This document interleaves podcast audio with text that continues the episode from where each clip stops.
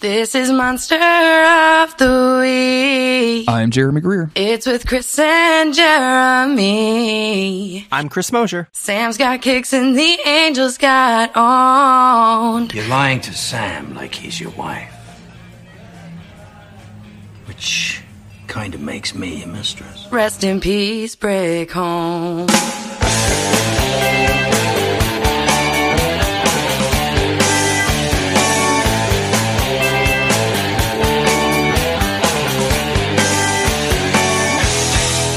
This is Monster of the Week, the creepy but necessary podcast where Chris and I are covering every single episode of the TV show Supernatural. And we are back.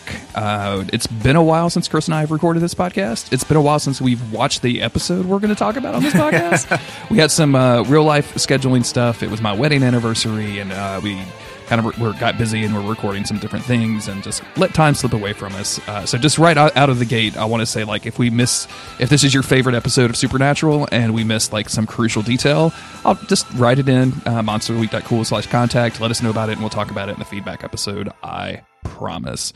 Uh, Chris, how are you today, my man? I'm doing all right, man. It feels like this is a shared dream that we had, uh, a shared dream that we had two weeks ago. Because yeah, this is this is a far off, distant episode. I bet we'll remember stuff as we get into it. I think so too. I just really like the idea that you and I had a shared dream and it's directed by Misha Collins. this was directed by Misha Collins. I didn't even realize that. Yeah, yeah. This was his directing debut. I mean, he's not in it; like he's still absent, but he's he's Yeah. definitely Uh, directing. where's Cass? Hashtag Where's Cass, which is going to be our season nine theme, I think. Um, We've noted Misha in the credits, but where is Cass? Uh, before we get into the previously on or any of that stuff, um, right up top, I want to say uh, thank you to uh, the Highway to Hell podcast for Yeah. allowing us to come on and guest. If you don't listen to it, uh, those are two or three ladies uh, we recorded with uh, Christine and Kristen, and and Chris was there, so it was very confusing for me all around. Yeah. um, you just say Chris, and all three of us responded. yeah, it was easy. very it was very weird. Uh, but they're they're they have one person that uh, is very familiar with the show, and then they have a new person who doesn't know anything about it, and somehow managed to continue to keep herself blind. And uh, they invited us on for season four, episode nine, I think, which is I know what you did last so. summer. Uh, so please go check that out. You can hit, see our social media for retweets and all that stuff, or uh, if you go into the show notes of your podcast app, I'll I'll provide you a link to that. Um, but thank you, shout outs to, to Chris and Chris, excuse me, Kristen and Christine, Just- also to yeah. Chris uh, for, for, for letting us guest. I really I was really happy to be there. that. Um, I got to talk about Sam's biceps again. Yep. That's always a plus. mhm. Some some hot supernatural lovin with with Ruby that we Mm-hmm. hadn't seen in quite some time. We have actually actually haven't seen a sex scene in a while, have we? Am I am I No. breezing over one? Did we have one recently that I'm forgetting about? you know, Dean got uh he got, we got made a, a version in the eyes of Christ, It's true, and he he, had sex with a former porn star. Oh, that's that's yeah, but we didn't actually like see that. We just got to hear him talk about what he would do if that Yeah. happened. So yeah, un- unfortunately, yeah. yeah, yeah, yeah, yeah. Um, and also just a quick shout out, like we always do, to our our, our friends over at patreon.com slash monster of the week. Uh, the last time we recorded, we said if we got to 100 patrons that I would send somebody something in the mail, and we did that. So thank you very much. We're actually at 101 thanks. patrons right now. So thank you so much. Um, if you're curious what that is, it's a way to support the show with a couple of bucks per month. You get episodes early, um, unless we record them late, like we're doing this week. but no, uh, usually you get episodes early. We do exclusive podcasts uh, about various topics. You actually have the chance on that patron on that Patreon to suggest things for us to cover. We've got all kinds of cool stuff coming out for that. So that I'm super excited about that. Um, Yes. And we are getting pretty close to having two bonus episodes per month. So if that's something you're interested in and you want to help us reach that goal, you can uh, you can head over to the Patreon. Yes, and um, I'm I'm I'm looking forward to that just because we we have been recording a bunch of stuff and we have a bunch of Monster Weeks present stuff like on deck, and I just want people to hear it. Like it's it's really weird, like recording something and not like putting it out there. Like it's it's kind of frustrating to me in some ways. So definitely help us. We've had that. some some stuff in the bank for a while. We now. have, just, like- exactly. We have like whole other podcasts at this point that people need to hear. People So- need to hear this. They need to hear two white guys on a podcast talking about anime. It's never happened. We're the It's- first. We're the only ones. I checked. or about a, or about like famous Netflix TV shows. We need to be. Yeah. We, we're the first. We got to be out there. Um, but thank you to everybody that does that. We we really appreciate it. Uh, Chris, can you catch us up with what's been happening in season nine so far? Yeah, um this, I mean, I, I know I said this was a shared dream, but once again, I think I wrote this in a fever dream. No, it's not fan fiction this time. It's just a bad, it's just a bad road so far. But here we go. The road so far. When young Sam and Dean Winchester's mother was murdered by a demon, their lives were uprooted and taken on the road uh, of revenge with their father. Uh, there's no jokes there. It just it just is. Um, now, as well-adjusted adults, there's the joke. The Winchester brothers have had their fair share of scrapes, bumps, and bruises. But with Abaddon, a knight of hell, conjuring up demon- a demonic army, uh, Dean was left with no choice but to accept the Mark of Cain, a mystical curse that will give him the ability to wield a seemingly all-powerful first blade. But when frenemy Crowley swoops in and snatches the blade, Dean is left to deal with the murderous after effects of the blade still coursing through him. Meanwhile, Sam continues to look for cases and fulfill his duty as a legacy of the Men of Letters, all the while trying to sort out his complicated and totally normal relationship with his brother. But when a case sees the boys separated, how far will Dean wander without his brother? And will Sam find a clue about what Abaddon is up to? Or is this just another geriatric sex quest? Whoa, geriatric sex quest, strong contender for a name of this episode. yeah, this is a this is a. Actually, I really like this episode. Um, I did too. I, I think it's really good. It's it's uh it's I like I, I like when we get flashbacks to stuff, um, and I just more and more Abaddon. Like, give me more and more Abaddon, and I think this is like a genuine, Mm-hmm, like a genuinely spooky kind of tale. Like this, this actually like is is kind of frightening. What's happening here? Yeah. This is good shit. And I we get a lot of um so I've always said that my favorite thing about the show is the boys interacting. But a lot of what I like about the show is the boys interacting in very subtle ways, which usually means they're on a case, which we actually don't get in this, but they're on a case and they're interacting with other people and the boys share a look or like a single comment or whatever. And the episode itself is more structured around the boys talking to these other people, interacting with these other people's lives and this supernatural force that's happening, while they just, you know, throw some one liners back at each other. Um, and even though Sam is on the hunt alone in this episode, it still had a lot of that good, like, that good beefy supernatural shit where they're both kind of digging into some shit with other people. Yeah, yeah, absolutely. Um, so we're covering season nine, episode seventeen. It's called "Mother's Little Helper." This was written by Adam Glass, directed by, as we mentioned, everyone's fan favorite, Misha Collins. This aired on March 25th, 2014. Misha Collins makes his directing debut.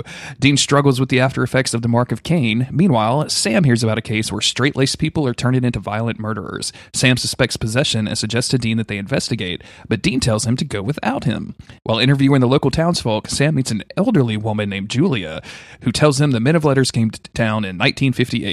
Josie tells Sam, we just changed names. Who's Josie? This was Julia. Josie Julia. tells Sam the story of a young man named Henry Winchester and his female companion, Josie Sands. Uh, while Sam is away, Crowley tests Dean, which is kind of the plot of the episode. So I think we're done here. Do you want to plug Patreon and- and Uh, leave? You want to yeah, get out of let's here? get out of here. Yeah. Um, okay, our cold open. We start with a flashback to the Men of Letters, um, and we are reminded of the uh the, the massacre that occurred, where Abaddon took over um Josie's body, and uh, the Men of Letters were basically wiped out, except for Henry, who time traveled, and like the one other random dude who just wasn't there. Yeah. The supernatural motherload guy. Yeah, that guy. um, we start on in Milton, Illinois, uh, where this uh, mom comes home from from working. Like I, f- I feel like like there's stuff there's like kids drawings on the refrigerator and everything. Um, and there's this like very stereotypical lazy husband in the recliner watching golf, uh, complaining that she's going to make meatloaf uh, again. He doesn't he doesn't want meatloaf, so she grabs like a fucking candlestick and just starts bashing his brains in about it. Which, to be honest, is a fair thing. Like this woman's cooking you food. Like you don't you know get up and cook something yourself, my man. Like you don't get to complain about the Yeah. menu that you're not contributing to. I'm not saying that maybe candlestick to the head is like maybe just once, right? like a like a light One- candlestick to the head. yeah. Not- and maybe just like a yeah. You don't need the whole candelabra. You just get like a Yankee candle, and that'll. I mean, just enough. lob a Yankee candle in. That's what you need to do. lob some strawberry essence or, something, Yeah, or whatever the fuck those candles are called. to be fair, those things are hefty and heavy, so he'd probably die from that. But um, yeah. So she just uh, she just beats this guy to death because he doesn't. Uh, he's not interested in her menu. Yeah. That's weird, right? Um, so we get our splash screen, and then cut to the standard supernatural opening, which I don't think I realized until just now, which is when you start an episode or just start a scene, but it's better when you start an episode like this with, so I see you didn't get any sleep last night, huh? Which is exactly how we go into this. Yeah, Dean is doing some some hard research into Cain and Abel. He's he's slamming books down, and then Sam comes in, and it's it's like very obvious that Dean hasn't uh, had any sleep, and he's been kind of going hard in the paint on this. Uh, and Sam describes this case, and it's like, hey, there's these people, they're going crazy. This sounds right up our alley, right? This sounds like one of ours. Um, but Dean's like, no, no, you go, you go do it alone. I'm gonna, I'm, I'm gonna stay here chasing Abaddon and the First Blade. Uh, of course, they fight about this, and Sam accuses Dean of being possessed. Uh, Dean's or obsessed, not possessed. That's a different, Obsessed. That's a different Obsessed. cess Yeah. that we need to worry about. It's a whole. That's like a whole different like thing that you would have to, have to lock him in it's the a different dungeon. conversation. Yeah, I went back to season four. Yeah. Okay, Highway to Hell ruined us.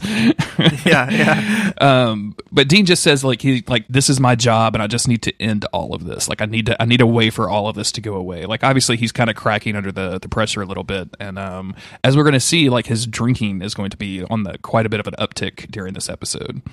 Yeah, we haven't seen too much Dean drinking recently. Um, just mostly recreational stuff. But um, yeah, this is definitely. I think. I mean, as we go throughout the episodes, we realize he's kind of trying to suppress another feeling that isn't just uh, the typical loneliness, sad, sadness, gr- regret. You know, those he's he's used to dealing with. Mhm. But there's something else kind of coursing through him now that you know maybe maybe the whiskey ain't gonna help, but um, it's it's sure it's sure it's worth trying, I guess. Yeah, definitely. It's definitely worth trying the whiskey out first. yeah, you gotta you gotta give it a couple days to see if it's gonna pan out or not. And you know, usually it's not, but you, you do it anyway. and to his credit, Sam is is like sympathetic to this. Like you can tell that he has a little bit of empathy for Dean because like Dean is going through some shit, and Sam is just like, okay, man, like we're you know I'm not to fight with you about this. I'll just leave. Um, he arrives at the police station and starts questioning the the sheriff and finds out that this couple was extremely normal. The sheriff uh like kind of has this weird reaction to like sulfur of like why would there be a sulfur smell? And he's like, I don't know, man. I'm from the FBI. I ask weird questions. what the fuck is wrong with you? I'm the FBI. Did you not see my badge? Did you not see this a humongous suit that I have to get dry cleaned at every podunk city across America? I'm fucking FBI. You know what it's like to get tailored a, a seven foot suit tailored for you? It's very expensive, sir. I ask weird questions. All right. This cost eighty seven dollars to dry clean every time I, somebody spills a fucking cup piece cup of coffee on Every it. time, every time, officer. Now, you could just please answer the question: Was there any sulfur? Um, and things get weirder. They go to interview the, the the chick and find that she has uh, killed herself. She has hung herself by the sheets, but not before uh, like opening up her veins and writing weird blood Yeah. messages all over the wall. This is gruesome, man. And this is uh, specifically this shot is uh, like for whatever reason like r- gave me some like Silence of the Lamb feels like the the way that the camera like pans over into the cell and like she's just in the middle of it and it's horrifying. Like it's Yeah. it gave me it gave me some it gave me some spooky feelings. It's yeah, it's real. It just it throws it at it throws the horror right right in your face throughout this entire episode. Um, they're playing with like simple, normal like ideas, right? Like uh, normal families, normal relationships where somebody snaps. Um, like your average person suddenly becoming something that they're not. Uh, and later on, like dealing with like Christianity or like church and like a safe place is supposed to be uh there to help you actually doing something evil. So it's playing off of like really common, normal stuff that that can that can fuck with you. And clearly, Misha directing this does a really good job of setting all that up. Um, back at the bunker, Dean gets a phone call from Sam, and it sets up uh, what's going to be a reoccurring instance in this episode of Sam calling Dean to kind of discuss the case like you would normally do, and Dean just not wanting to fuck with this dude whatsoever. Like he he looks at the phone for a while when he sees the number and like hesitates before answering it, and then when he finally does answer it, he's just like, "Yep, uh huh, okay, yeah, you seem to be." Seem to be doing the thing. And um, sure enough, after he gets off the phone, we see like the whole bottle of Jack Daniels that he started drinking at the beginning of the episode is now gone. He's literally stayed up all night drinking Jack and looking up Abaddon. Yeah, it's part of me is like thinking like, okay, Dean is so obsessed with what he's doing that he and he's just like doesn't give a shit. He has no time for Sam's stuff right now. Part of me is thinking like he's acting like this because he's hiding. I mean, that's what the drinking is anyway. He's hiding the thing that he's that he's really feeling. Um, he doesn't want Sam to know about it. He doesn't want to deal with it, so he's just trying to focus on this Abaddon shit. But every time Sam calls, every time Sam pokes and asks him what's going on or asks him a question, he's just like, "You're distracting me." You're like, "You're." It's it's almost like he's I don't want to call him a junkie for it or he's addicted to it, but there's like something that's really pulling at Dean and distracting him from everything else. Well, and, and we'll see this. Uh, like as he's looking at that empty bottle, he starts remembering back to the last episode, maybe, or the episode before that, where he actually used the first blade on the Men of Letters guy and the Invisible Castle because we're in season nine of Supernatural, Chris, and that's the things that we have to say out loud with our mouths. Um, But when he when he experienced that like flash of of rage and then the kind of like just wasn't able to almost wasn't able to even respond to Sam. And like his hands in the present day start clenching at the table like he starts white knuckling on it. So he's obviously dealing with some emotional stress right now of some kind whether that's directly caused by the weird magical mark on his hand and the blade or whether or not that's you know some emotional stuff some fallout from Sam or probably more accurately a combination of all of that and all of the emotions he's been stuffing down that well in the back of his mind since he was probably yeah. 2 years old. Um how old was he when Mary died? Was he 3 I believe he was four. Four. Okay, yeah, since he was four years old. Um, but yeah, he's definitely, uh, definitely having having some issues. He picks up his phone. He calls somebody. Uh, we don't see who it is. It rings once, and then he hangs up, like like almost like he's dialing an ex girlfriend of some kind. Like oh, Exactly. don't yeah. don't, don't want to do this. um this scene was interesting to me at the time you know at this point in the episode not knowing who he was calling i wrote down that i didn't know if he was crawling, calling uh, crowley which seemed the most like probable of the of the choices. I didn't know if he was maybe calling castiel Where's but then Castiel doesn't where is he? Where is he? Um it wasn't castiel but i was thinking dean is looking at that bottle. He's having these flashbacks and he's going fuck. Fuck this isn't good. All right. I'm gonna call sam. I'm gonna i'm just i got i gotta call sam. I gotta tell him what's happening because that's you know that's my, my better sense is taking over. And i'm gonna let my brother know there's actually some shit going on and i'm kind of worried about it but um no that's not who he was calling No, as we're going to find out at some point later in this episode. Uh, meanwhile, it's time for another kill. Um, I actually like this this setup quite a bit. Um, there's this dude. He's hitching a ride. Actually, I'm sorry. This is not the thing that I thought it was. I thought we were going to be doing something else. Uh, there's a dude. He's on the street. He's talking to his girlfriend about uh, coming over, and he's trying to hitch a ride over there. This van pulls up, and he recognizes the driver as a Mr. Ritchie, and the the camera pulls back to show us the back of this van as the the young kid gets in, and then like the van starts shaking, and like weird noises and sounds start coming out of it, like this this little kid's being like killed somehow, and then there's like Mhm. this weird blinding white light. Um, and then later, uh, we see this is the thing I thought I was talking about. Okay, yeah. Uh, later, this kid who I just assumed was dead, right? Like I see somebody pulled into a van, van starts Yeah. rocking, flash of white light. That motherfucker is dead, not coming back.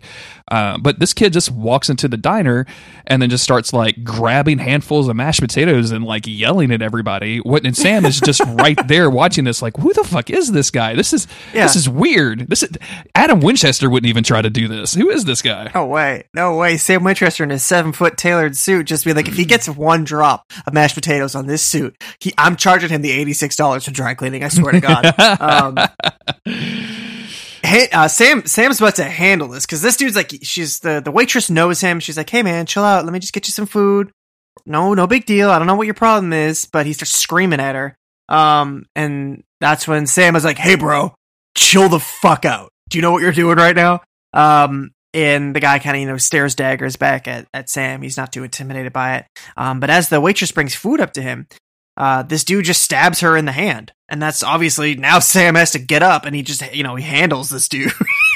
This is this is very cool. It's very rare that we see the boys getting to fight somebody that's a lower level than them. To put it in video game mm-hmm. terms, like Yeah, normally, exactly. normally they're fighting they're fighting people at like they're level twenty. The enemies are level twenty. Like everything's kind of evenly matched. But like seeing this kid who's obviously level five, who's wandered into some in game territory. I'm gonna really torture this metaphor before this episode is mm-hmm, over with. Mm-hmm. But uh, just seeing him like completely, just like just de-escalate He clocks him, everything. he cleans this kid's clock. it's really great. Yeah. it's a whole thing. I um and from here we go to um let's see, we go to the jail, right? And Sam Mhm. sees like there are not just this one kid, but there were like three or four other people that are having Yeah, this like the same jail cell is like full. Yeah, all these normal people who are just suddenly turned violent. And uh, even this scene is kind of interesting because as he's walking by everybody, there's the one guy who's like writing in blood on the wall. Um, somebody screaming. Like there's just a lot of intensity in this scene as he's walking by them, almost like they're like these uh, crazed, caged animals, but they're just normal people who have, for whatever reason, snapped. Um, and then uh, when the cops, the the cop walks away, he leaves Sam there alone. He splashes some uh, some holy water. on This looks kid. this looks so awkward and weird. Yeah, the cop turned around. He's like, "Oh, by the way, can you? Uh, whoa, what's uh, what are you doing there, buddy?" They really need to just get those little mini super soakers and just keep them underneath their their vest so they can just squirt that stuff out at any time. They really do. Um, but the the kid doesn't react to it. So Sam is like, "What the hell are you?" Uh, and I believe he says something to the effect of, um, "He is free of everything, or he's clear of everything." Yeah. Um, that's that's what he is. Sam's like, "Ooh." Yeah, he doesn't he doesn't really know why he's doing this. He just knows that he wants to. Um so we, we we have another repeat of our scene where Sam calls Dean. Uh Dean having emptied the jack at the at the at the bunker has decided to go to the local bunker bar. Uh, which I can only assume Yeah. is a couple of miles away, right? Like everybody knows where the bunker is at this point. Um, and Sam calls once again. We have some couple of, like he lets it ring a few times, and then um, Sam starts describing this this this problem, and he describes it like it's a basic instinct thing, and that just confirms to me that Sam has never ever seen the movie Basic Instinct because that's nothing about what happened. And granted, when I was a kid, I was watching Basic Instinct for totally different reasons than I'm sure, Sure, sure, anybody sure. than you know what I'm saying. Like I'm sure, but Yeah, I, yeah. just just I don't remember that anybody like lo- losing their souls in Basic Instinct or anything like that. doesn't that. feel like that's what that movie is about. Yeah. Um, yeah, Basic Instinct fans, get at me. I am at Lickle Bones on Twitter. um, it's just funny to me that like he's like, "Hey, Dean, you remember that time when I didn't have a soul, right?" it's so funny, man. um, and Dean's like, "Yeah, dude. Uh, yeah, I fucking remember that. what of it?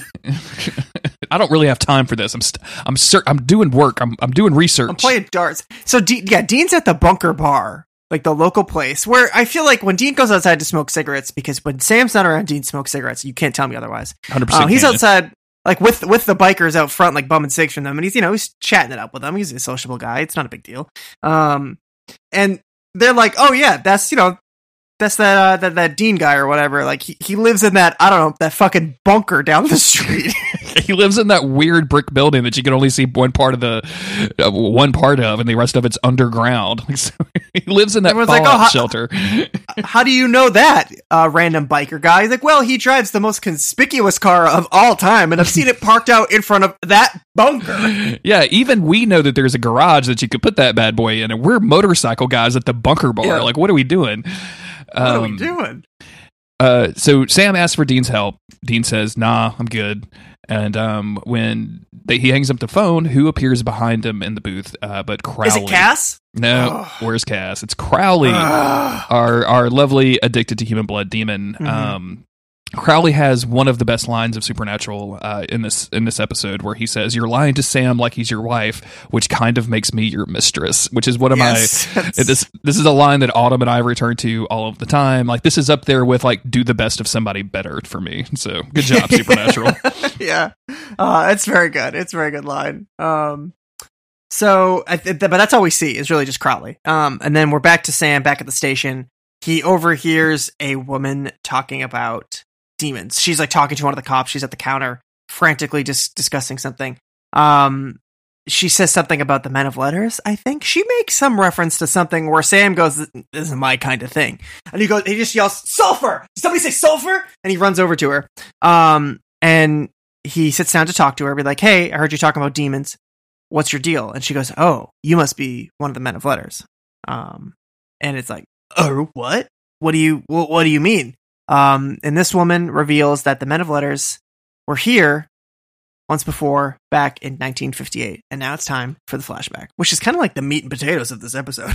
yeah, yeah, and it's good. Um, I you know I think a spooky nun, a spooky what do you call a group of nuns? A church? What is what is this place that they go to? a to? convent. a convent maybe okay um a spooky convent is something i can get behind like a you know anytime you make you take a nurse and like or not a nurse you take a nun and like make them evil I'm not, that's that's that's good that's cool i'm into That's- that That's spooky. i mean Yeah, not like not in real life but you know in horror movies that, that's a good time Sure, sure, sure, sure, Don't, sure, sure, sure. please do not harm any nuns if you're listening to this podcast unless Yeah. it's for the sake of Yeah. a horror movie in which case okay this is fine do, um, do, what you- do what you need to do. Uh henry and um what is this woman's name? Josie. Josie. Okay, so Josie, Henry and Josie show up, and um, they are posing themselves as a priest and a nun, um, and say that they're from the Inquisition and that they need to talk to the Mother Superior. And then we go back over to Dean. Uh, and Crowley in the in the present time because we're going to be bouncing back and forth between several different timelines for the rest of this episode. Mhm. Yeah. Um. So here it's just them. Um. Oh, Crowley reveals that it was it was it was he that Dean was calling earlier in the episode. Um. And he kind of just pokes and prods at Dean about what he's doing in this bar. Um. And then starts bringing up the fact like, hey man, you must have felt pretty goddamn good when you killed Magnus with that blade, huh? Huh? Must have uh, must have felt pretty good. Um. But if you're here drinking away your sorrows, it means that that good good feeling must have kind of scared the shit out of you too. Yeah, and the reason, and since you are so scared, you were stalling this whole investigation. Like you were not, you're not getting any closer because you're afraid of what you might find. Um, which I feel like if Dean, if this wasn't true, Dean would be like all over in this little verbal battle between Crowley. Like he'd be, he'd be all over it. But Dean really comes out the worst in this conversation. He's just like, no, uh, no, I don't like, I, I don't, I don't like Jennifer. I'm not. Who told you I like Yeah, Jennifer? yeah. God, hiding my notebook. Did she say something? Is that Did she mention I, me? I mean, um, but then we go back over to Sam, and we find out that this uh, old lady that he's talking talking to in the present was a nun at this convent back in the past. Um, Henry and Josie, who I've, I'm going to fuck myself up because I wrote Julia throughout this whole thing when the old lady's it's cool. I think the late the old Yeah. lady is she Julia? she's Julia. Yeah. Um, okay. but they're meeting they're meeting there because this nun committed suicide um, and they they get permission to start the investigation in the nun's room um, and on the way up to the room they kind of have this discussion and josie says like i hate nuns and henry is kind of complaining about being in the field and that you know this is you know this is kind of a big deal. This is their last mission before they get accepted into the men of letters officially and but he's kind of worried because he has a family. He has a he had just had john Mhm. winchester and like is this selfish of him to put his life at risk if his wife and son will be left without him? Um and i don't like i don't really like i'm, I'm kind of here for this. Like i don't it's it's kind of weird to have this as a like time travel flashback thing that doesn't like john never gets to hear this dean and sam don't ever get to hear this. So it kind of Right. feels a little like kind of fan servicey to me almost of like oh well the, the grandpa Mhm, winchester is fine you guys. John may suck but grandpa winchester Yeah. is great um but it's still like a legitimate Well, I thing think i think to be worried about so. And we're building up some backstory for Abaddon's vessel, essentially. Um, because as we're gonna go throughout it, we learn that Josie basically had feelings for Henry. yes Um, because she's saying like she's like your family's lucky to have you, like you're a good man, blah blah blah, and she's not like hitting on him or anything No. like that. She Mm. she totally re- respects that he has a, a family and all that stuff, but it's it's her actions are fueled by the fact that she does have love for this man. Absolutely. Um, when they get to the room, they see all of these weird symbols carved into the wall, and uh, Josie recognizes it as being pre-Enochian, and then means, and it says it means the Knights of Hell. Um, so she's kind of she's she's already like the Bobby of this of this twosome. So I'm already kind of into Yeah, Josie just yeah. in general. Um, back in the present, uh, Julia says she's going to keep going, but she says she didn't trust anything that she saw that night because it it got so weird. Um, and then back in the past, we see one of the nuns dragging what is very obviously a body down some stairs. Yeah. And, and Julia's kind of spying on this, and of course, another nun catches her spying, knocks her out, and she wakes up tied into in this basement. Um, remarkably, Sam Winchester hasn't been knocked out and is not also tied in this basement in 1958, no. which I was very surprised by. really surprised that he wasn't there when she woke up. Um, yeah, we're I think just part of the the fiction and lore of Supernatural is that you don't sustain any um, serious head trauma when you get knocked out, but if you do get knocked out, it's for at least five to ten minutes, at least. yeah, I mean, and enough, and like you don't wake up until you have been officially tied, right? Like that's the, you don't wake up Yeah, until you, you- get tied up. Is the new.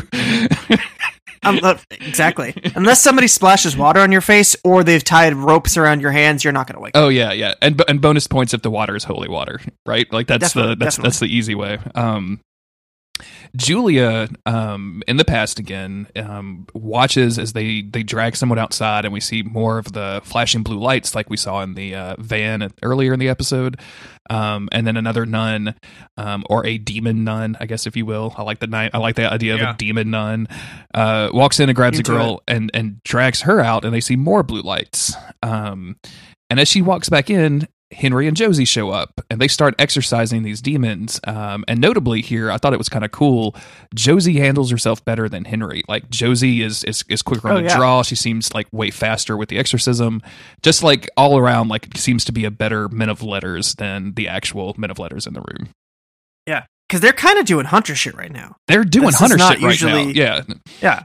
This isn't their normal cup of tea. Um, and so, and, and Henry's kind of a nerd, you know? He's Yeah. not built for this shit. But, uh, but Josie's got it figured out. um, but the mother superior walks in, uh, and all of a sudden Henry attempts to exorcise her, but d- doesn't work, and he gets tossed in the wall like the Winchester he truly is. Like this seems like a very. I'm Mm-hmm. glad that getting tossed into walls and knocked out is is like the Winchester family gene, right? It's It runs in the family. yeah, yeah. It's tall. It's willing to die for another Winchester, and it's getting knocked out and thrown into Mhm. walls. Like that's the three main. If you do a, if they did like a 23andMe or something like that, they would see that they have the, the DNA for, uh, for thrust against walls or something. I'm I'm I'm never going to use that service because I'm very paranoid about like handing all of my DNA sequencing to uh, some random fucking company that got like a couple of Mm-hmm. million dollars of venture capital. But uh, I really want to see a results page, and I, so we can do a mock up and just do. Uh, Sam and Yeah. Dean 23andMe results with, you know, knocked out. Oh man, that'd be great. Um, so the demon calls them hunters, but of course Josie says that they're the men of letters, and uh, all of the demons in the room that are still there start laughing because of course she's a she's a woman and she's you know among the men of letters, uh, and then they they threaten the main demon, the main, the mother superior, threatens to take Henry's body, but Josie very quickly offers her own instead. Um, and the demon recognizes it is because of what you mentioned earlier. She has feelings for Henry and doesn't want him to doesn't want him to die, and Mhm. kind of teases her, and says, "You know, he loves you too." Like a sister, and of course, Jamie Lannister's ears perk up from across the, the world. He's like, "Oh yeah, baby, what I was looking for." yeah. Oh yeah, the Rains of Castamere start playing, and then um, this is so this is this is Abaddon. This is Abaddon, and she possesses Josie in place of Henry, um, which is actually a worse outcome because if she had possessed Henry, she I mean she could have killed Josie, and that would have been that. But this way, she possesses Josie, um, and then just plays it off like normal. Like once Henry wakes up, she just acts like nothing happened. Um, so now she can infiltrate the Men of Letters and learn all about them from the inside. Now, it, and she would have gotten away with it too if it had, hadn't been for that meddling nun. Because No, she she gets Uh, away with it. She goes, she infiltrates the men of letters and she kills them all, except yeah, for like well, a does. couple. she does because Julia Julia saw, but she's a coward. Uh, Mhm. Julia Julia watched. She was hiding and she saw all this go down. But obviously, Abaddon didn't realize that she was there, or maybe realized she was there and just kind of didn't give a shit. um, as Julia in the present day is talking, uh, she finally mentions the name of this convent, and it's uh, Saint uh, Bonaventure. And uh, Sam is like, "Oh wait, that's that van that that dude came and got into earlier in this episode. If that is that if that place is still active, then I can probably like go track these people down." Um, so this is real solid lead. But I just want to depack something here for a minute. Uh, this this whole scene in 1958 with um, Henry and Josie, this is all rad as fuck, right, Chris? Like this is great. Yeah. It's set like a. It's just like a solid ass horror movie. Yeah, Uh, it's like- not. It's not very long. There's not very much of it. Uh, and this set, I am convinced that this set is maybe not the basement, but the upstairs of the church is the exact same set that they used in the last episode with Magnus's like magical menagerie or whatever his his Sure. fancy. Yeah, yeah. Oh, it's the same exact set. Like I don't think that they changed anything. They just took some decorations down. But other than that, this really really works for me. It's just something about it. I mean, you would think like flashbacks to stuff would be like uh, this shouldn't be good, but yet it is. It, it manages to capture something really creepy, and I think that's because we know how it ends. We know that when Josie and Henry show up here, that Henry is going to be like the last survivor. He's eventually going to die in the future because of Abaddon. Uh, and we know that Josie becomes Abaddon. So there's just that kind of dramatic irony hanging over everything. We don't realize that it's all going to go down here, but there's just that sinking sense of of dread of oh fuck, oh no, this is bad that pervades all of the actions here. And I didn't really need any more backstory than I've already gotten Yeah, neither from did I. from from Henry or Josie or the Men of Letters or anything like that. Um, but I actually surprised myself with how much I enjoyed this. Like usually when they try to to do these, and this is not just Supernatural, this is just TV shows in general. Like the the times they try to over explain someone or something's backstory, I'm like, okay, like I was doing way better in my imagination than you have done now. So thank Yeah. you for that. the entire TV show lost. I appreciate that what you were doing there. Um, but uh, this this really works for me. Um, we go back over to Dean, um, who is having this conversation with Crowley still. Still, Crowley's still basically telling him you're scared. Uh, he compares Dean to Cain, and you know, of course, Dean's like, "I'm nothing like him," and Crowley says, "You need you need to embrace it because you need to figure out this power, and you need to embrace it because you and I are on the same team, and we have the same problems. We need to figure this out to to, to kill Abaddon together. And then he says, I'm going to the bathroom if you want to come with me to, quote, cross streams, which is a very weird thing for Crowley to say and Yeah. a very weird thing for anybody to say to anybody else. But sure, Yes. why not? I guess I they're in a a, uh, frat now. yeah, I took a I took a quote down from Crowley in this situation because Mhm. um, Dean at one point he says that he's nothing like Cain, like you said, and then Crowley says, "Who are you talking to?" Because I know you're not talking to me. Like, Why are you fucking lying to me? Yeah, I'm- Who are you talking to? I, I know you're not talking to me. And then he says, "What's in this, that bottle? Delusion." I am the literal king of hell. Like I can tell what, Yeah. what, what you're doing right now. Which I just love. um, when Crowley leaves, Dean notices another guy at the bar. This guy is, is clutching a rosary, um, and then he's kind of watching Crowley as Crowley goes to the bathroom, and Dean sees him pull a, a big knife, which has got got Hunter knife written all over him. This dude has Hunter Yeah, written he- all over him, right? Like He's he's got, got Hunter flannel. He, Yeah. yeah, he might he might have a vest on, which I feel like every extra always wore. Bobby Oh, yeah. wore a, a Mhm. vest. Sam and Dean have never worn vests, but just about every other hunter does. Sure, but, but I mean they've got like five layers on, so like they're they've got that's that's Yeah, kind of like a least. vest, right? At least. Um, so Dean catches this dude before he goes into the bathroom and is just like, "Hey, I could tell that you're a hunter. I'm Dean Winchester." And I'm like, "Dean, you're not that famous. Come on. I mean, like, I know it's been nine years, but I mean, maybe be a little cooler than that. Uh, it'd be like me introducing myself and being like, "Hi, I am the Jeremy Greer." Like, okay, okay, Yeah. come. You've got You one like podcast right? that's kind of popular. Yeah. Don't stop it. um, but he tells them, you know, like, hey, that's the king of hell in there, and Crowley will kill everyone you've ever loved, everyone you've ever known, all of their friends. And the kid's like, well, I, I do have a kid sister. And he's like, yeah, d- d- you need to w- get the fuck out of here. Like, I got this. Like, Yeah, let, let the yeah, professionals handle this. I gotta go cross streams with him. And then outside the bar, uh, Dean and Crowley are talking. Bums a cigarette. Oh yeah, he talks to Crowley.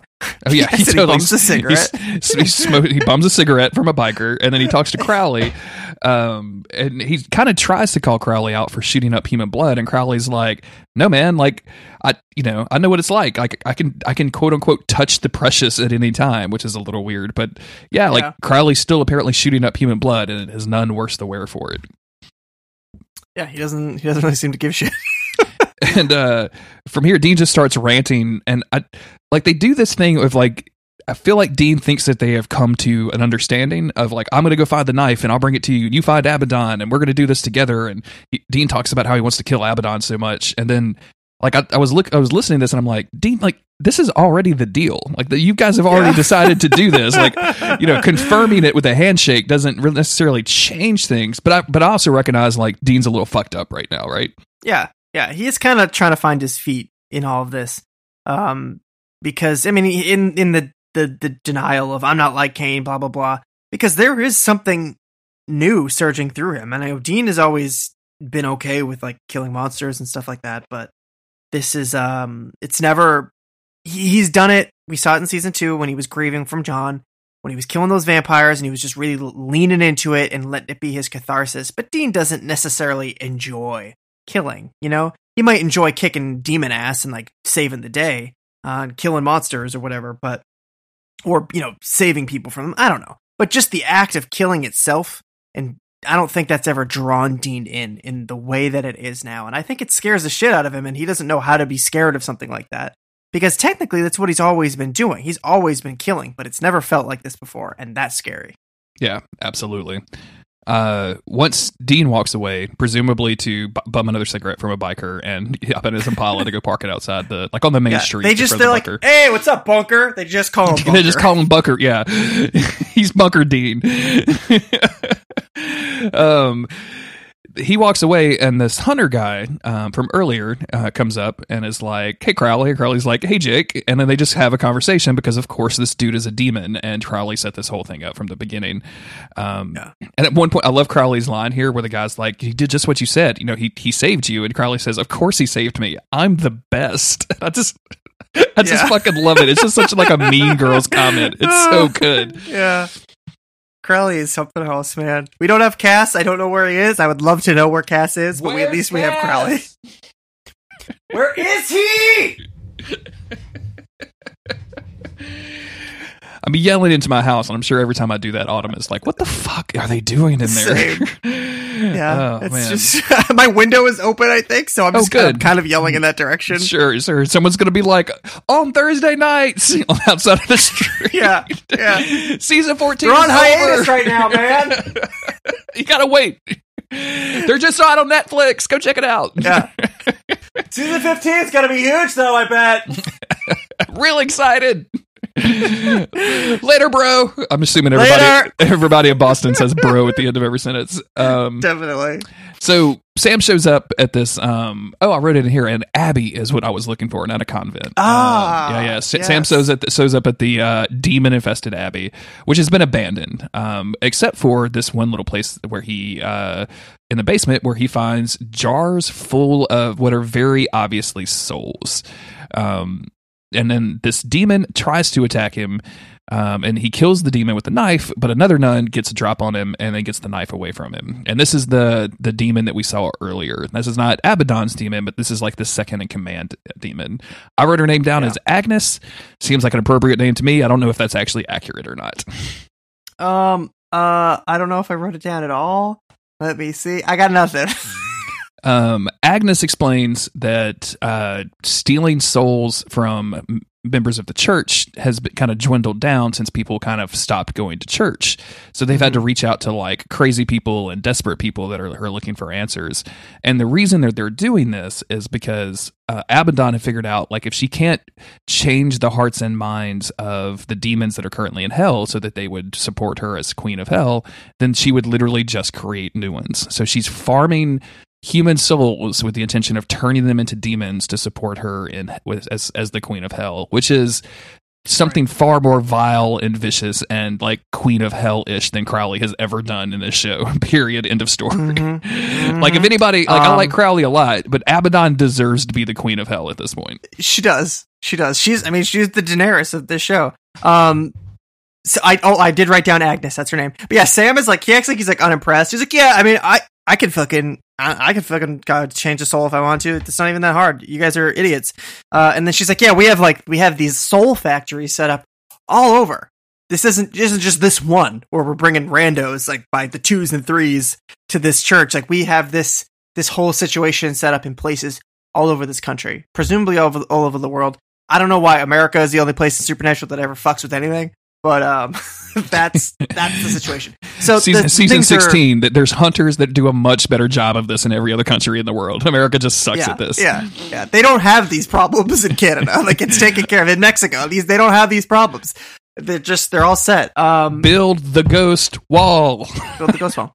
build the ghost fence, which is a real thing in in real lore. Um, I don't know what it means, but there's it's a thing. Anyway, um, Sam. So Sam pulls the fucking move of the year. He starts exorcising Agnes. I love this. She ain't having it. This is so so she good. starts choking him out, and he's like, "Not, not today, bitch." And he starts playing a recording of him reading the exorcism on his phone. Uh, and it gets through like half of it, and then she takes the phone and she smashes it.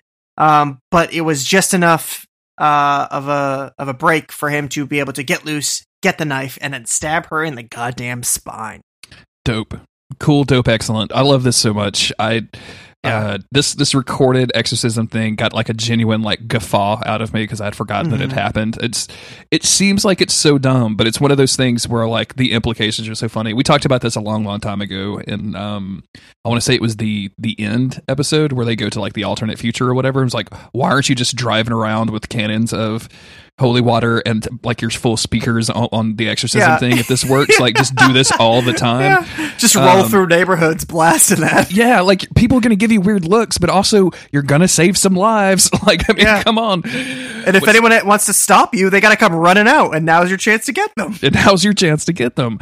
Um, but I, I like this. I like this so much. Like this is this was a, this was a lot of fun. Um, and it actually it made me angry. And I'm going to probably talk about this a little bit more at the end of the episode. But it actually kind of made me mad at Dean um, for you know not being there to back his brother up. Like Mhm, his his absence is, is extremely noticeable to me in this. That, that Sam had to resort to uh, technology trickery for his uh, for his double. This isn't a double. This is like a single brother bluff. Like uh, It's a, yeah, it's it's a single brother bluff, and that's pathetic. it's bad, dude. It's bad. Um, he walks over to the jars and opens one of the jars, and like the soul comes out of it. I think this is decent CGI. Like I think this looks really nice. Yeah. Um, it flies back over to the young kid from earlier in the episode, Billy, um, who stabbed that poor woman in the hand with with a mashed potato knife. Um, and this all looks looks pretty good. And he watches as like all of these other souls come into the jail cell and and like comes back to find their homes as well.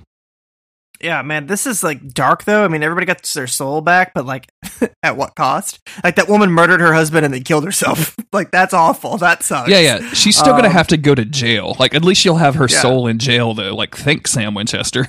Maybe Yeah, maybe thanks, this stick is just on the path of turning into a demon now anyway. yeah. Oh man. Um. Yeah, but that's you know. Hopefully, nobody else's crimes were as severe, and they were just like uh, singular stabbing or you know rude behavior. but yeah, everybody gets their souls back. and as Sam walks in the present day, Sam walks uh, Julia to her car. He asked her why she didn't warn Henry about Abaddon because obviously she witnessed all this whole thing, and um, she says like she became a, a nun to help people, um, but wasn't prepared to to how to act or how to react in the face of pure evil. Like she was kind of there as as as a nun to you know just help like normal everyday people, not to fight a Knight of hell, right? Like she has no idea how to co- she had no idea how to cope with that. And we do get a flashback to like Abaddon as the Mother Superior, uh, or no, not, not as Mother Superior, as Josie, like literally threatening her and saying like none of you need to talk about this ever. Like we'll we will handle this. Um, and she continues in the present day that she was ashamed. So she she left the order and she was ashamed because she betrayed herself and her flock and her and her god. And sam tries to reassure her and says you know oh, hey what what you shared today with me saved lives and i could not have done it without you um, and I was very impressed with the fact that they didn't actually flirt with one another during this scene. Like, Yeah. props for Yeah. not because this is a pretty weighty scene. Like this, This- this actress like really kills it, and I'm glad that they Yeah. didn't undercut that with some bullshit. Sam Winchester is hot, and I'm an old lady kind of joke. hmm She puts the tears on, man. She just she goes for it. Um, and it, it, it's heavy. Do we see? Oh, so the last scene that we, um, that we see of the flashback is Henry. He's feeling good that they saved lives. They're getting in the car. Um, and Abaddon gets in the car with him, but you know she's pretending to be Josie, and they're they're driving off. And there's just a scene where where Abaddon is staring directly into the camera as they're driving by. And I was like, why is she staring directly into the camera? And then it cuts to show like the point of view of the camera, and it's uh, the nun, it's Julia looking back at her, terrified. And it's just that the look from Abaddon is like, I know, I know that you know, and you're not going to do anything about it. Um, and that's that. It's a really creepy, creepy scene. And we when we Um, cut back to the old lady, the like she's the camera lingers on this old lady so much that I honestly thought she was going to turn into a demon. Like I thought there was going to be like a last minute twist somehow because it just like and she's she's very upset. Like you can tell she's she's cathartic for having told the story and obviously she feels good that Sam was able to save something out of it, but she still feels this this guilt. And I I appreciate the fact that they just let it happen and like let her act her way through it because it's it's very powerful. Mhm. Um, but I, I Mhm. like I, I'm so used to oh wow they're showing this character for like five seconds longer than I'm I'm used to. This it's she's just gonna be a bad guy somehow. like they got me. Her they eyes have to out. turn black now. Yeah, yeah, exactly. But no, it's just uh, it's just a powerful moment. And then it's just Sam heads back to the bunker. Yep. and he is kind of his his own passion for the search of Abaddon has now been refueled. You know, he he has this new information and he has this firsthand account of somebody whose life was irrevocably scarred because of her encounter with with Abaddon and these people, these real people who were are hurt by it, not just demons in hell, not just abstract souls, but like actual people in an actual town who have been forever changed because of Abaddon and her plans. And that's that's enough motivation for Sam to sit down, uh, open a book, grab a beer, not stop to take his jacket off indoors, and Nope. just you know hit Mhm. the books. He slams that book on the table too, and uh, Dean's like kind of looking at him because he's he's acting a little weird, and then Sam has to fill him in on the the Soul Factory. What was your favorite '90s band? Soul Factory, Collective Soul, or Soul Asylum? Which which which would you go for? I think I had I would have to go for Soul Asylum. okay, cool, cool. um, but and he fills him in, and like there's this kind of like like Dean's just like, oh fuck, man, okay, and like there's this silence, and then of course we get this over the top, not over the top, sorry, from the top. Uh, view of the boys sitting at these two separate tables, uh, which is obviously a little symbolism there because their relationship still isn't repaired. Mhm. Uh, like studying as it just kind of fades out, and we we get our credit scene. Yeah, and Sam is like right before like the credits go. He's like, by the way, like there's like four or five bikers smoking cigarettes out front. Like, do you invite those guys over here? What's the deal? yeah. Why are there so many cigarette butts in front of the dunk- bunker door? Yeah. What is going on? Did you invite Like, they just- over here? What's happening? Yeah, yeah what is, what's going on? Like they just said what's up to me when I walked by. Like they weren't threatening, but they're like right out in front of the bunker, dude. I don't understand why they're calling me bunker bitch. Did you tell them how to do that? Did you tell them how to do that? Or yeah, I'm, I'm, I'm bunker boy, you're bunker bitch, man. Yes, I mean, look, I had two choices. Okay, and you weren't here. Yeah, Um, yeah, I, I, yeah. I they like- were they were. I'm sorry, they were 100 percent calling Dean bunker bitch, and he goes, "No, bunker bitch, no, that's my brother. I'm I'm bunker boy." and they go, "All right, whatever you say, loser." it's definitely like the uh, white power bill, dirty ears bill, bill uh, Yeah, from yeah. Arrested Development. Um, I, I like this episode a whole lot. I I know I've been uh, with the events of season nine um, with everything that Dean has done. I know I've been really harsh on Dean, and I've I've, forg I've I feel like Sam has been in the right on a lot of this stuff. Um, and I know that like that's been. Maybe, maybe a lot of people don't. Maybe some people or a lot of people don't agree with me on that, and I, I I'm okay with that. I'm a big boy; I can handle it. Uh, but I feel like, especially in this episode, uh, Dean has his head so far up his own ass that he let Sam go out, and even despite hearing that it's probably like a possessed case, and that these that something has happened to to remove the souls of his people, are just like whatever, man, go deal with it. I got to drink and hang out with Crowley, and Sam literally almost dies because of it. Like if he didn't have his backup tech work, like if he wasn't a fucking like tech wizard all of a sudden, a tech romancer, if you will, Yeah, um, yes. uh, he he he would have died. A demon would have choked him out, and that would have been the ending of Sam Winchester. And I, I don't I don't know if you agree with me on that, but I feel like, and I know Dean is going through his own shit. Like he's got the mark of Cain, but like Dean didn't really solve anything in this episode. Like he treaded water throughout this episode. He reaffirmed him and Crowley's plan, which is that he's got to find Abaddon and then Crowley's going to hand over the knife. Like he didn't have a journey of self discovery while Sam was doing this. He just kind of drank himself through the episode and then like hung out with some bikers. Like that was all that Dean Winchester, that was all Bunker Boy did this episode. I think that this is the real key that Dean has entered his new character arc, I guess. Um, things are about to be changing up for him in a, in a big way. This is almost uh, a Dean goes dark side situation. It feels like where he's now struggling with something that's so far beyond him that he's he's held in in place. Um, it's like he, he you have an obsessive thought, you can't stop thinking about it, and it's kind of taken. You, you can't play video games. You know, you're not really hungry. You're just stressed out. You know, it's almost like Dean just went through a breakup or something, and he has so much on his mind.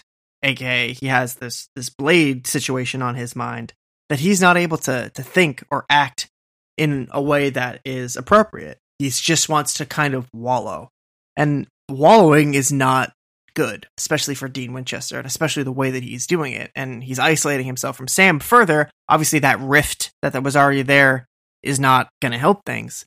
Um, and it's going to lead Dean probably to drink more or to embrace whatever Crowley is trying to get him to embrace here. Um, if he if he gets pushed further or or falls further towards Crowley, that's not that different than Sam falling towards Ruby in season four. Um, so this is I think this is the beginning of of some dark shit kind of bubbling up for for Dean, regardless of his like attitude or any of that. Like there's there's some there's some forces at work upon this boy, upon upon Bunker Boy. And I gotta say, as we get as we're getting closer and closer to the end of season nine, I'm real excited to see how all this pans out. Like this, this is all good drama, right? Like I, I know I've Mhm, complained in the mhm. past about uh, bad brother drama, uh, but I'm I'm I'm kind of in, into it right now. Like I'm I'm having a good time. Yeah, we have to take it on an episode by episode basis. That's a really all we can do. I mean, it is still episodic television. As much as they're still building a meta narrative and all that stuff, you got to take it episode by episode. And just some of them hit, some of them strike the right tone, and some of them don't. This one seems to to kind of hit the right notes for these characters that um you know make you question like what Dean makes you you kind of scrutinize why he's doing what he's doing and like why weren't you there helping your brother? Um and that's because he's he's struggling with a force that is kind of it's not like he's out there like arms shaking like trying to pick up a knife and stab something but you can tell it's really like taking hold of his mind and he's he's trying real hard not to think about it but he, it's not working Um, Chris, before we we leave out of this episode, there's two details of trivia that we didn't discuss, and uh, I found one of these to be very interesting, and the other to be very not interesting. I'm hoping that you're going to come to agree with me.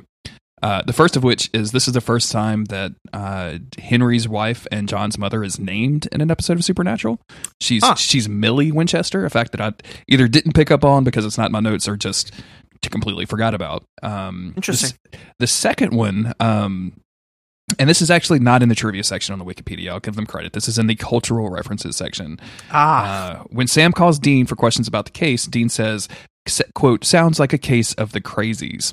In 2010, a remake of the 1973 movie The Crazies was released. The way the victims in this episode acts are reminiscent of the Crazies in the film.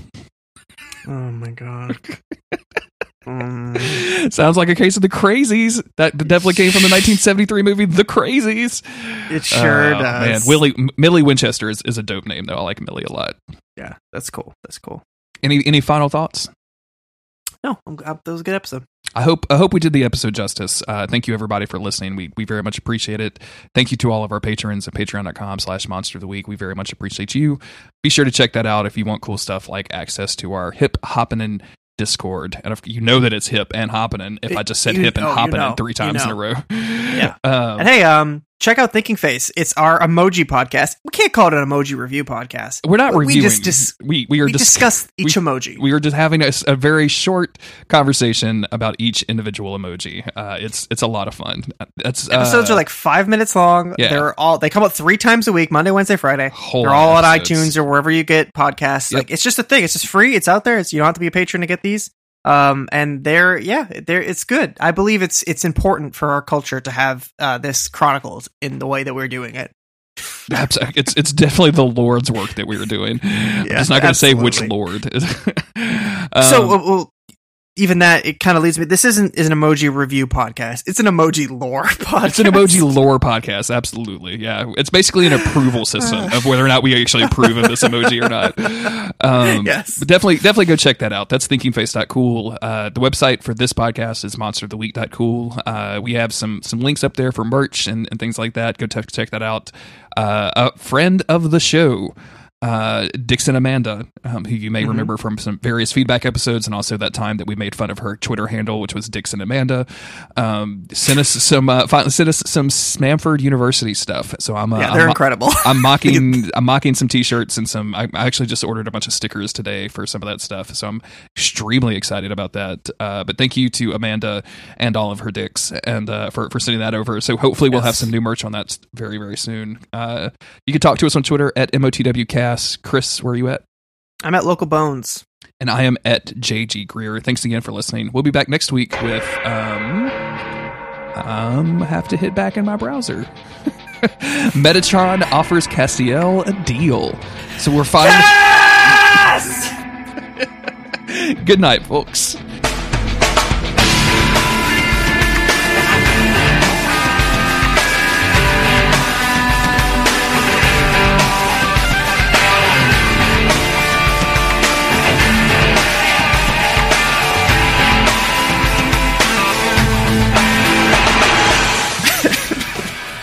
Extremely good. Okay, what episode was that? Actually, 124. What are we doing? I am probably going to go eat and watch. Go eat, boy. We'll figure out our plans. We can talk. Yeah, we can text. Word. That was good. Yeah, I was actually a little worried about that episode because we hadn't seen it so long. But obviously, we are we have gotten to be very good at this, so it didn't even feel Yep. like that. I wish I hadn't Uh-huh. even said anything. Uh huh. It's good stuff. Um, it's part of it's almost better when we can't remember it because it just means more riffing. Yeah, it's true. we just get into a bunch of random jokes like Bunker Boy and Bunker Bitch. Yeah. Bunker boy. yeah, Tia, Tia thinks he's super tough and hangs out at these bars, but they all just call him Bunker They just call him Bunker Boy behind his back, or in front of, directly to his face. yeah, And just he's like, him, directly to him. he's like, come on, come on, Weasel. That's not right, man. I call you Weasel, and that's Yeah. pretty cool. That's a cool name. Because it's not like he can be like, man, I fight vampires and shit. Like, I'm tough. Like, they'd be like, yeah, whatever, Bunker Boy. come on. I see you drive around on four wheels like an asshole. yeah, yeah. They, they just constantly rag on him for, for driving around on four wheels. Uh, How much time do you spend on that car, you dick? And, like, you know, they'll buy him a beer every once in a while, but they're never nice to him. they're never, yeah, they're never nice. I mean, they give him cigarettes. Like all he's bringing to Oh, that, yeah. all- all he's bringing Oh, to that bar is a habit, right? Like he doesn't have a lighter or anything. he's just got a little bit of a habit. Right. All right, my man. You have a good night. Okay, you too. Bye.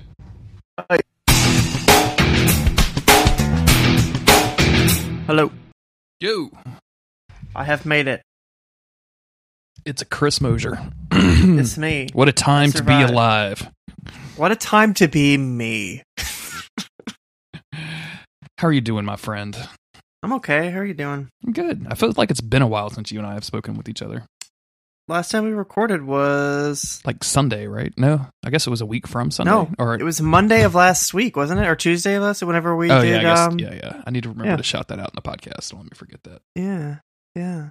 Um, man, I got this thing on my lip. It sucks. It's huge. It took me forever to eat because it like, it's it's all uh, inflamed or whatever. It's this whole thing. Hopefully, it goes away. Otherwise, I'm gonna have to go to the doctor, and no one likes going to the doctor. No, not in this economy. Not exactly. Not in this economy. oh man, what's been happening, Chris? Not much. Just you know, just waiting on Game of Thrones. We can't really talk Thrones too much, but it's all I'm thinking about. Hey, folks, Jeremy here. Uh, this is future Jeremy, or present Jeremy, not the past Jeremy that was recording this podcast. Uh, timelines are weird, y'all. Uh, I wanted to let you know for the rest of this podcast, the rest of the outtakes are all related to Game of Thrones. Uh, Chris and I just decided to have a 20, 25 minute conversation about it. Uh, this is very spoilery, so if you haven't seen through season eight, episode four, uh, and you want to maintain your uh, newness to those episodes, you don't want us to spoil anything for you, or you don't want to be exposed to any theories or thoughts or anything like that, then skip the rest of this podcast. And thank you for listening. Um, if you're into that kind of stuff, though, uh, we have a, a Game of Thrones channel on our Patreon, Discord, so go check that out, um, and or add us on Twitter with your crazy theories. And um, yeah, enjoy this kind of long conversation about Game of Thrones. I'm very conflicted about Game of Thrones right now. like I like I mean, a- I love it. a lot of what they're doing. Um, Mhm. but like I have to turn off my my nerd gamer brain at some stuff. Yeah, yeah, yeah. Um, but I I, I kind of I'm kind of into everything that they're, they're they're doing. Like it's it's going really fast, but man, is it just fucking like heartbreaking when they kill a dragon? Like that's Mhm, mhm. that's just the worst fucking feeling in the world. yeah. Um, it's brutal too. See, I already thought that dragon was dead in the episode previous. So, it, uh, Oh you know, really? You thought he had died? Then? I thought it died in the in the other episode. Yeah. So, um, I was like, oh, it's alive. Oh, I guess it's. Oh, all right. Word. Uh, see you later then. Um, yeah. I mean, I don't. It's not perfect, but it's. I'm still really entertained by it, and I at this point am just. I'm. I guess I. I'm looking for the broad strokes because it's been so long that I'm happy to just see the the outcomes of the big things. And there's a lot of subtle stuff that's going to be missed no matter what because it's a television show. But I'm also going through the audiobooks now, so I'm like refreshing on all those books cuz I read some of them, you know, close to 10 years ago now. So, it feels uh it's it's I don't know. That in in a way getting like the extra detail from the old books has like brought some fulfillment to the quicker pace Sure, of the yeah. the new season. I can definitely see that. What do you um I wish I wish we had like 12 episodes of Arya and the Mhm. Hound going down to King's Landing. Like they they joined up Mhm. at the end of this episode and we're like, "Let's go." And I'm like, "I want all of all of this this snappy dialogue back. I just want Yep. to see like 14 episodes of it." Every prediction that I've had for this season so far has been wrong, but I think that she will have to kill him. Um, I think that he's going to lose Clegane Bowl, and she's going to have to put him down like she refused to do the first time around. Um, I don't know why, but that's how I feel. I just, uh, you know, when people talk about like, that, because that seems to be like the general trend of people's predictions are, are like, well, Jaime's got to kill Cersei, uh, Arya's got to kill Cersei, Arya's got to kill the Hound, or whatever. Like, I, I that seems. It, it seems kind of standard for a lot of reasons, and I kind of Mhm. don't like. I don't like. I don't like trying to predict this the, series that way because I feel like it just gets in the way of me and actually enjoying it to some extent. Like in a, in a way, That's- I almost wish I knew what happened at the end so I could just enjoy the ride. Like if you just told me Mm-hmm. Cersei is on the Iron Throne at the end, I'd be like, okay, well that sucks, but let's see what happens, right? Like I, let me see Right. how it gets there. I, I but man, I, I just. I, like they, they're everyone's just traveling across Westeros in like four hours, man. They're just taking their Mhm. Uber dragons and then they're there. Yeah. And I wonder how the books are going to be because this is, we have like, what, two and a half seasons worth now since that we've been past the books. Because the last thing that we see in Dance with Dragons is, or one of the last things we see is Jon Snow dying, getting stabbed to death by the Night's Watch. So, like, it's, that was a long time ago. It was a really long time ago. Yeah. That's old news. So I don't know how he's going to fit all of these events into two books. It doesn't seem like it makes any sense.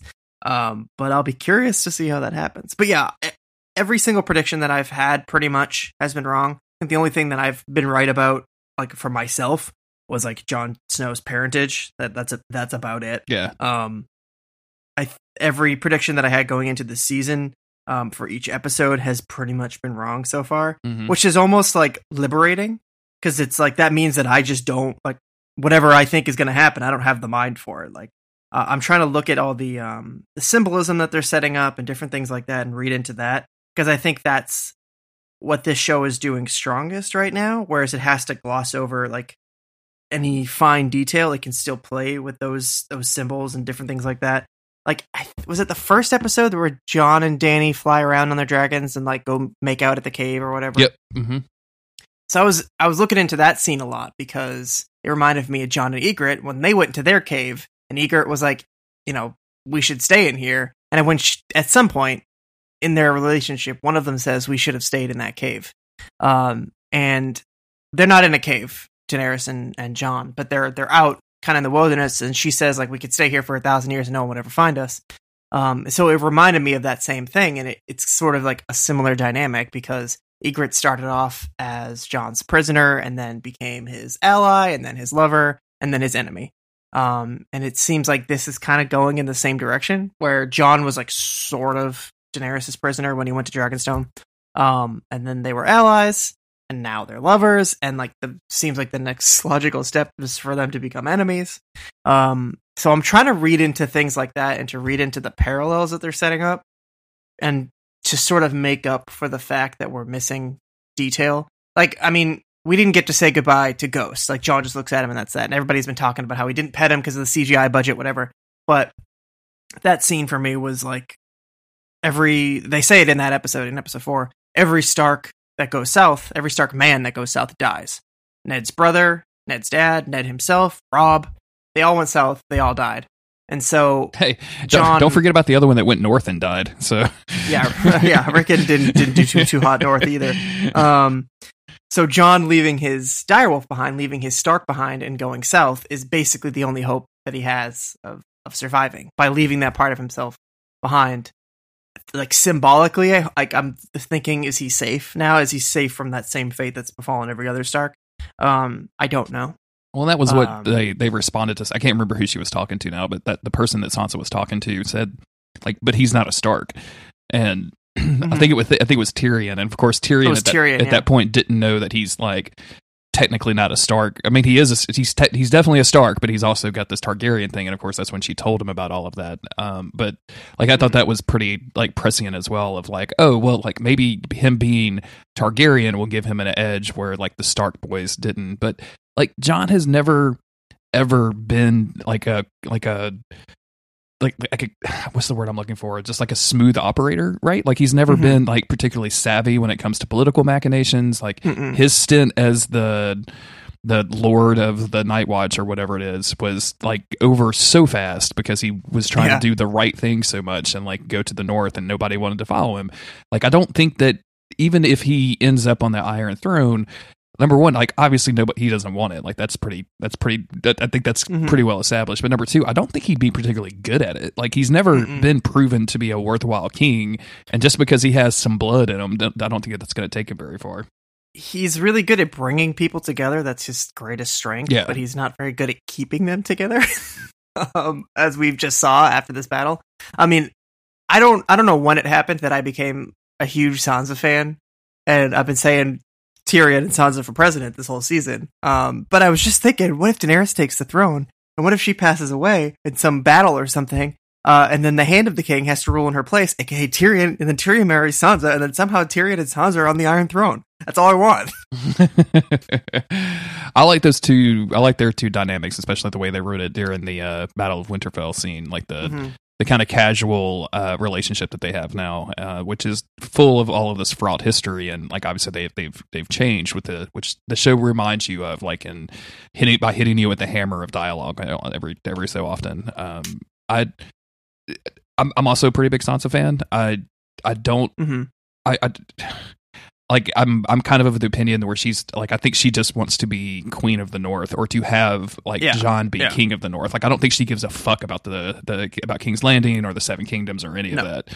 No. Um and like that scene with her like her and Arya being like, you know, we should probably like take a day and like rest up our dudes and Jon's like, "No, we cannot do that. We will honor our promise to the Targaryen queen." And I'm like, "All right, dude, I know what you're doing here. Chill All right, out." Jon. Stop it. Stop it, Jon. Um, yeah, he's uh he's making mistakes. Uh, well, Daenerys. So I actually didn't like Daenerys for many many seasons. I liked her in season one. Um, the way that she like kind of overcomes everything that like this whole new culture basically. Um, and is able to find like her own strength in within all that is is I, I just thought I liked it. I was that was almost ten years ago now, but since then I I just didn't like her character as much because it's a lot of as a result of the show, her repeating the same lines about Yeah. fire and blood. I will take what is mine. Where are my dragons? Like they became like memes, but it was also because there was a lot of that happening. And then towards season six and seven, when they started pitching her not as a villain, but as like a potential Mad King 2.0, like the like the dragon is in her and she is uh teetering on an edge. And it was only through her willingness to listen to her advisors that kept her from diving over that edge. And then I, I found her to be really, really compelling then, where it's like, oh, we could have like this almost like a new villain character, but she's struggling to to keep doing what's right in the face of all this other stuff. And I, I really like that. And now, like especially with the events of the last episode, the ending of the last episode, like they're really like they're lighting her fires in a way that I'm like kind of excited to see the results of. Like mistakes are going to be made, but it's going to be intense. It uh, it, it makes me sad that the production of the show and like all of the actors involved, and I'm sure like salaries and like all of the administrative work, like I, all of that, all of that has to be a factor to like, okay, we're this is going to be the last season, right? Like, and I'm sure that Mhm, there's a mhm. a level of hype to that as well of like we want this to be the last season so it's going to be epic and amazing and all this other stuff but i can't help but feel like if this stuff was stretched out a little bit longer and you actually got to see her descent into madness as the Mhm. as the queen of, of westeros or something that that wouldn't be just like some of the most exciting television i've ever seen Oh yeah. and, oh yeah. and like having like a season to deal with that right like they finally kill cersei and they get her on the throne and like everything's good until like you know the epilogue episode that they used to kind of do at the end of the seasons and it's like oh wait maybe things aren't good like something seems Mhm. weird and of course they're setting up a lot of this with like uh is it that's not Viserys it's Varys right the, the spider guy Yeah, Varys. Ferris. Like they're like he's obviously like already talking treason and some other stuff. So like I feel Mhm. like we're gonna get the the Cliff Notes version of that in this next episode somehow. And I'm I kind of just wish it would be spread out a little bit. Like I, I obviously I want more Yeah. Game of Thrones. Like I think that's the the, the, the answer here. But man, I if she's gonna make that turn, like if she's going to turn into the dragon and and and kill all of these people in King's Landing and her her loyal subjects who think that she's a, would be, make a great leader are going to turn on her because of that. Like I, I really want that to be a season long arc, which it obviously is not Mhm. going to happen. She reminds me a lot of um as I was rewatching some of the the end yesterday. Uh she reminds me a lot of Sam Winchester in season 4 Okay. where he is like I've got this power. And I have to use Um, it. Yeah, I'm destined to use it. Yeah, Yeah, yeah. And like I I really like that. Like at the very end of the episode when Emilia Clarke is just like that look on her face as she's walking away just in absolute fury. I was like, "Oh fuck." um, and it just but like it reminded me i mean there's a little bit more passion and, and pure rage in there than what we saw with sam in supernatural because he's his is more like desperation like i'm the only one who can who can defeat the bad thing and i have to use this power that i have um and no one else can do it and then he gets further and further along that path where he's just gonna like he's gonna drink a lady because it's the only you know hope he needs all that demon blood so now daenerys is like getting pushed further and further down her path where like you don't know what's gonna happen. She's she ha- she's willing to do anything now. Like you've lit the fire, and now she's gonna she's gonna go off. And like I felt for her in that scene in like the Great Hall at Winterfell when everybody's celebrating, and she's sitting there, and like no one gives a shit. Like Jon is like attracting all these people to her, and she's like, "You motherfucker! Everything I've done to get here, and you just And seem you to just do keep it swinging your effortlessly. stupid sword. Yeah, you just Yeah. seem to have, naturally have this happen to you, and I had to like fight tooth and claw to get here. Oh man, which explains why she, you know, afterwards when they're when they're kissing and then they talk about like his his heritage and she's like just like just like don't say anything. Like don't take all this away from me cuz it's been a long ass time. and I don't want you stealing this. and like there's a there's a point where I don't necessarily, and maybe this is because I'm I am not an honorable character on a TV show, right? Like I Mhm. Ned Stark was not my dad. um, so like Right. he didn't teach me like you have to tell the truth and nothing but the truth, and even if it gets you and your family murdered over an eight season HBO series, Right, right. um, in some of the worst ways possible, like you still have to tell the truth. But like I, during that scene, I was like, why does he have to tell Sansa and Arya? Like it's it's an important thing. Like, but it's it's such a him decision. Like, I don't know why he would share it at this point. Like, it's been like if he if he on his deathbed told Sansa that like oh yeah like I found this out about myself. I didn't want to be king. I was supporting Dany. I'm in love with her. And like this secret had been kept for 20 something years at this point. So like it didn't really matter.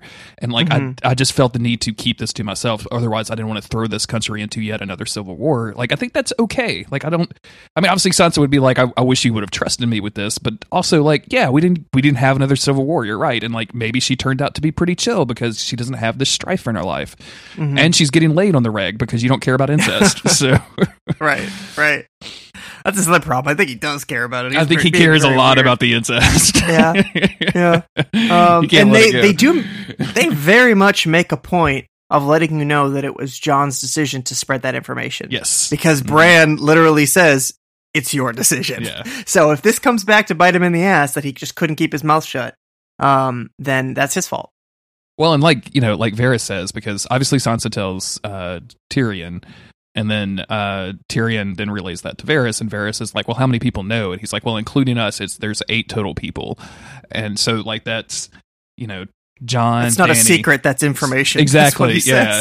but th- there's so many people that know at this point, like it's going to get out and like it's going Mhm. to cause problems. Uh, can we talk about how much Jaime is a dick? yeah, I love Jaime. Yeah. So uh, yeah, yes. I just man, like you you obviously are in love with this woman, or at least have like very powerful feelings for her. Like, and obviously your sister is a huge part of your life or whatever. But like, really, dude, you were gonna sneak out, and then then you're gonna act like kind of like distant and and talk about Cersei when she comes out and like cries in front of your horse. Like, come on, like treat her better, man. What are you doing? Yeah. No, it's not. It's not very nice. But his line about being a hateful man or whatever, I was like, that's the most Jaime Lannister shit that he's pulled in a long time. Um, I mean, I bought a Kingslayer shirt in like season one. I don't know what. I just like that word, I guess. But ever since then, I've been invested in Jaime Lannister being the biggest douchebag in the world. It's like wearing a Um, fucking Hydra shirt, dude. What are you doing? Yeah, yeah. He's the bad guy. Um, I know, I know. Um, but the, I don't know. He, he always seemed really compelling to me, and I've always I've just been waiting for him to be the one that kills Cersei. I don't know if that's going to happen. Um, but that's what I hope will happen, and I also hope that him breaking up with Brienne means that she gets to live, because I think that any romantic relationship that continues in Game of Thrones means that somebody dies. That's just how it is. yeah, There's no, that, there yeah. aren't any couples, you know.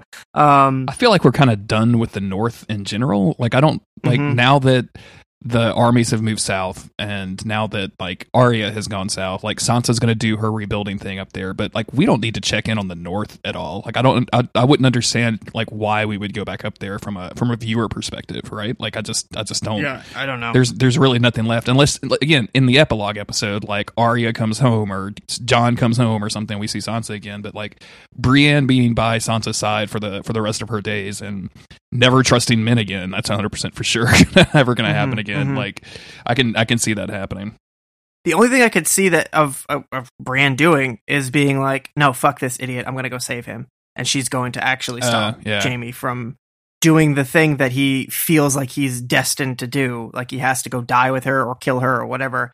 And maybe Bran can get through to him like that one final time of being like I mean, she's already done quite enough for him, but um to be like you're you're not you're not this person for the for the last time. This is your last chance to not be that person, and maybe he'll make the right decision. Maybe he'll realize it's too late, and I don't know.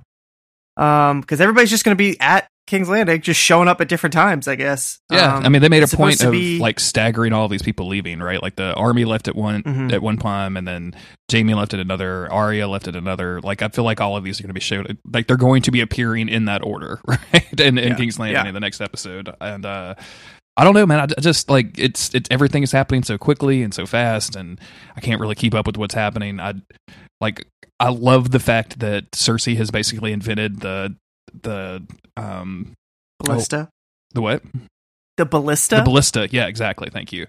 Um, because and now she's got like fuck. She went on like full production mode on them, so they're one on Oh, top yeah. of every tower. That's so fucking dope. Like that's such the opposite of what we saw in the Battle of Winterfell, where I felt like all of their tactics were super duper dumb. like I didn't understand what they were doing. Mm-hmm. also. I I love Qyburn. Um, her hand, like that creepy Mm-hmm. dude. I mean, I don't like. He's not like my favorite character, but when he when he walked out to talk to Tyrion, I was like, this dude's been like just lurking for for seasons now. He's always around. He's been getting more and more power, and he, you know, he had the wildfire that she used to um, do all the things she did with wildfire. Uh, so it's not like he's not significant in any way, but he's just like he's kind of low key, super super scary and creepy. And the way when he came out to talk to Tyrion a- in front of the gate, he just he he had this vibe about him, like oh, like we're not gonna lose. Like what makes you think that because you have these things that you can beat us? Like we're very confident that we're we're gonna win. And I just feel like he's like a he's an under underrated villain in this show. Yeah, I, I do too. Like I feel like he's had a, a large amount of like creepy and um just just straight up scary stuff about him. Like he you know, he created what the mountain is right now. Like he's been creating Mhm. weird creatures and I think that's that's a lot of fun. I would think that there's Yeah.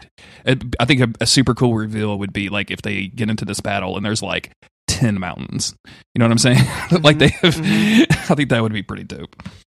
the one thing so the uh I- f- f- the last thing i'll say for this is i love talking about theories because this is the last time that we can do it um until game of thrones is over and game of thrones has basically been my entire 20s um i started reading game of thrones the first one i think in 2010 so it's been yeah i've been 20 in my 20s this whole time so it's been kind of like a big part of my life and like my social circle going out to bars like when i first turned 21 and like just talking to people about game of thrones because that's what was like the hot thing was so it's cool to still be doing that, but now it's going to be ending, and I'm a little bit sad. But um, the last thing is that I I had watched something about somebody saying there could be a trial by seven, which is trial by combat, but it's uh, one person for each of the seven faces of the god or whatever it is. Um, and the person listed all of these things that were would or could happen. Um, he very clearly was like, yeah, so Jaime is going to knight Brienne uh, and blah blah blah blah blah, like all these different things that, and like it was like Gendry and Arya are gonna hook up, and then they'll be here for some reason. It was. I don't think it's gonna turn out that way, but he was right about a lot of other things, and it would be interesting to just see like like seven zombie Kingsguard or Queensguard versus these random people who have been collected to to fight.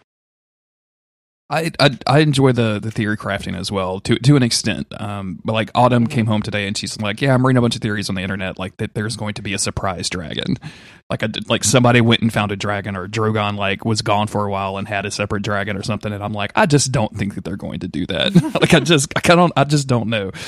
I mean, I'm here for other dragons. Like if you want to bring some more evil dragons into this, I'm down. I just maybe I need more than one episode of setup for that. Right, right. It's we have two episodes of Game of Thrones left ever. That's it. Fucking crazy, dude. That's fucking crazy. And next weekend, I'm gonna be at a hotel. and I don't even know if I'll be able to watch it.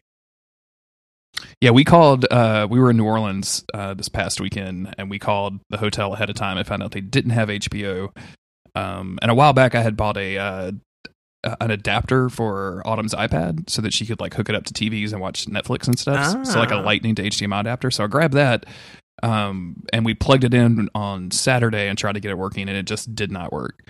And then um, Sunday night, we were like, well, we, we'll just watch it on the iPad, and then like just we went out and had some delicious dinner and all this other had a couple of beers and then came back and we're like yeah like neither one of us have an hour and a half of like holding an ipad up so we can watch something and it's like let's just go to bed get up Yeah. early come home like do some chores and then like watch some fucking game of thrones so That's more than like what we're gonna end up doing. It's just watching it when we get back the next day. yeah Um, You wanna hey, do- let's talk about Supernatural. you want to do a supernatural podcast Thirty minutes of Game of Thrones spo- of like vague rambling about Game of Thrones while the thing in my mouth gets more and more swollen. oh man this is gonna be really weird because i don't really remember this episode very well Yeah, it doesn't matter. We're gonna we're just gonna go for it. We're gonna dig deep.